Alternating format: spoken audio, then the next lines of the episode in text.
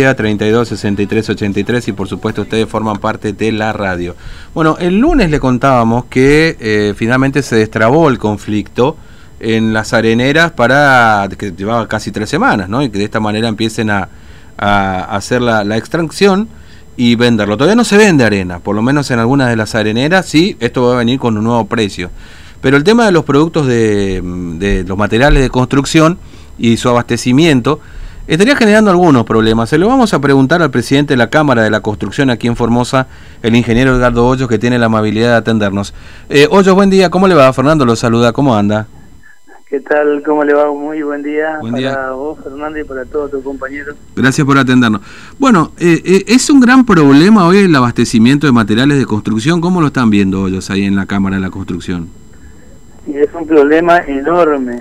Mm. Es, sinceramente, eh, por eso hemos hecho un manifiesto, mm. una presentación y una presentación a la prensa la semana pasada. Sí. Eh, fueron conclusiones que sacamos entre los cuatro presidentes de las provincias del NEA, de la Cámara de la Construcción. Eh, sacamos un comunicado para que la, la comunidad, la opinión pública y los gobiernos eh, eh, tomen nota de la verdadera y preocupante situación mm. del faltante de materiales. Mm. Eh, lo que vino a grabar y a dejar directamente en knockout a la obra pública y privada fue el desabastecimiento de arena mm. desde hace 15 días, que es por todos conocido. Pero bueno, ahora el tema de la arena parece ser que se comienza a regularizar, lo que sí creo que va a tener un salto enorme en el precio, no lo sabemos bien todavía. Eh, y, con respecto a los otros materiales, mm.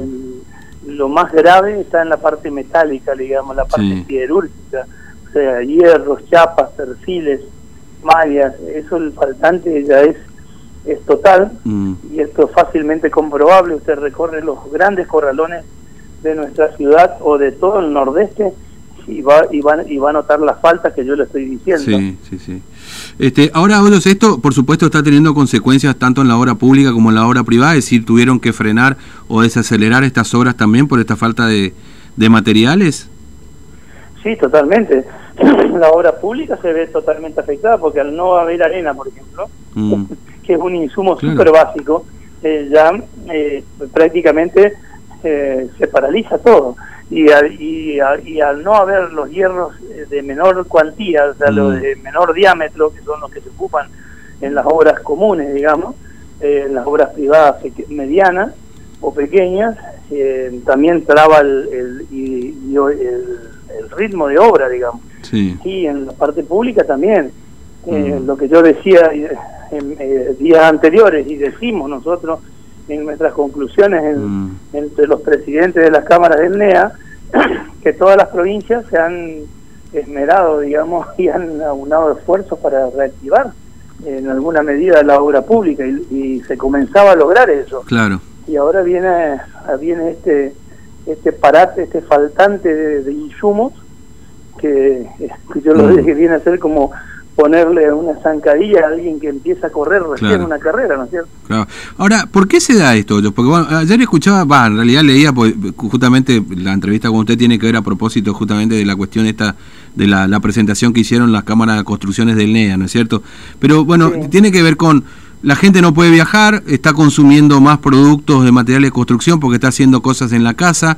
En Formosa se da esta tendencia de la piscina, digamos, como inversión también.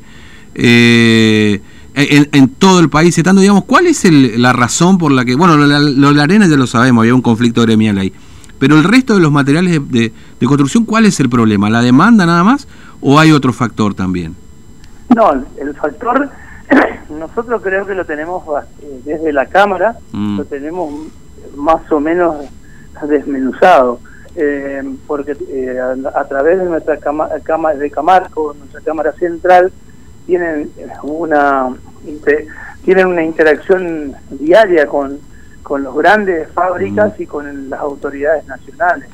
Eh, de, digamos, me refiero a autoridades nacionales de nuestro gobierno de nacional. Sí. Y el, y el gran faltante de esto está pasando porque eh, por el, eh, están trabajando con una dotación digamos, con una Mm. capacidad de producción que no supera el 50%. Eh, por eso son los atrasos. Ahora uno se pregunta, nosotros nos preguntamos y les preguntamos a ellos el por qué.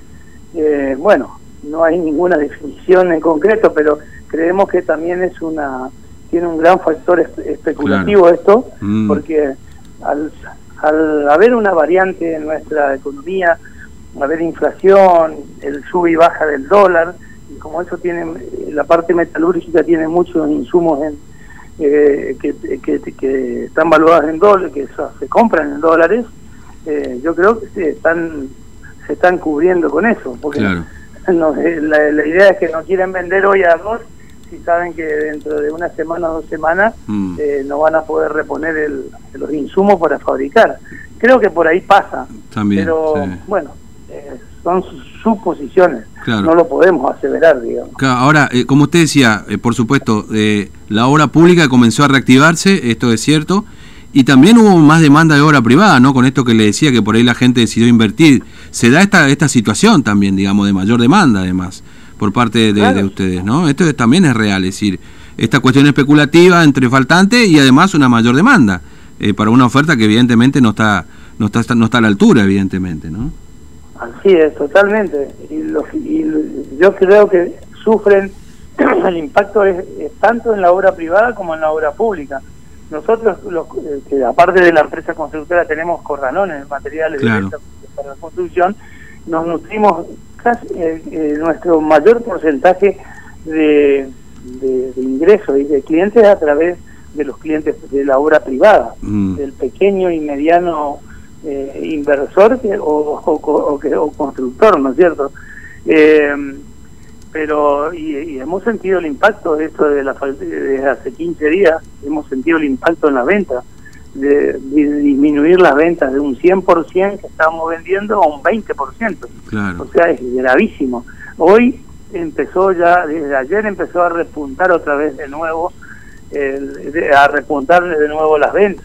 Mm. Al haber ya eh, casi re- eh, comenzado a regularizarse la entrega de arena, que motoriza la venta de todos los otros Claro, insumos. claro, obviamente. Cemento, hierro, Claro. etcétera, etcétera. Sí, porque nadie vaya a comprar, bueno, compro cemento y bueno, y la arena no tengo, la otra semana, o no sabemos cuándo. Bueno, llevo igual el cemento, no, esto no pasa, digamos, es decir, compra el cemento con la arena, y con el hierro, o con la piedra, o con todo lo que viene detrás, que hay mayor volumen, Totalmente. nadie va a comprar por parte, digamos, ¿no?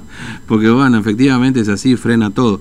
Ahora, este, eh, no sé, ¿hay un cálculo ahí de- de- del impacto que ha tenido estos números? Digo, ¿cuántas... eh, no sé, albañiles han tenido que dejar de trabajar, empresas que han tenido... ¿Hay alguna medición en este sentido, número respecto de lo que estamos conversando hoy, de esta faltante de materiales?